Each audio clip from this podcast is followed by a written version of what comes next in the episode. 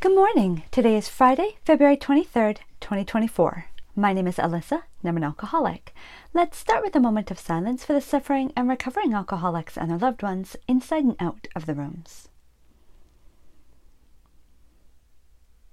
The Serenity Prayer God, grant me the serenity to accept the things I cannot change the courage to change the things I can, and the wisdom to know the difference. Amen.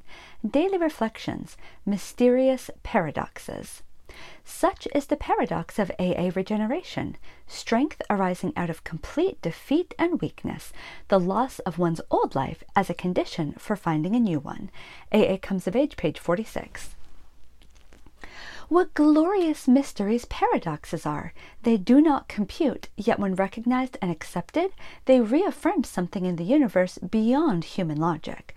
When I face a fear, I am given courage. When I support a brother or sister, my capacity to love myself is increased. When I accept pain as part of the growing experience of life, I realize a greater happiness. When I look at my dark side, I am brought into new light. When I accept my vulnerabilities and surrender to a higher power, I am graced with unforeseen strength. I stumbled through the doors of AA in disgrace, expecting nothing from life and I have been given hope and dignity. Miraculously, the only way to keep the gifts of the program is to pass them on. As season number 54, to deepen our insight.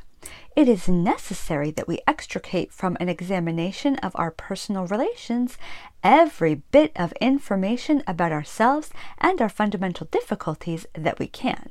Since defective relations with other human beings have nearly always been the immediate cause of our woes, including our alcoholism, no field of investigation could yield more satisfying and valuable rewards than this one.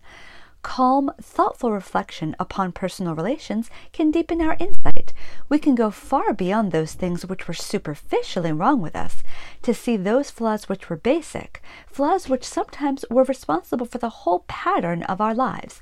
Thoroughness, we have found, will pay, and pay handsomely. 12 and 12, page 80. Let's end with the Lord's Prayer. Who brings us here?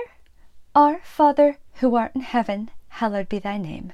Thy kingdom come, thy will be done, on earth as it is in heaven. Give us this day our daily bread, and forgive us our trespasses, as we forgive those who trespass against us. And lead us not into temptation, but deliver us from evil. For thine is the kingdom, and the power, and the glory, forever and ever. Amen. Keep coming back. It works if you work it. Dear God, please help me stay sober today. Amen.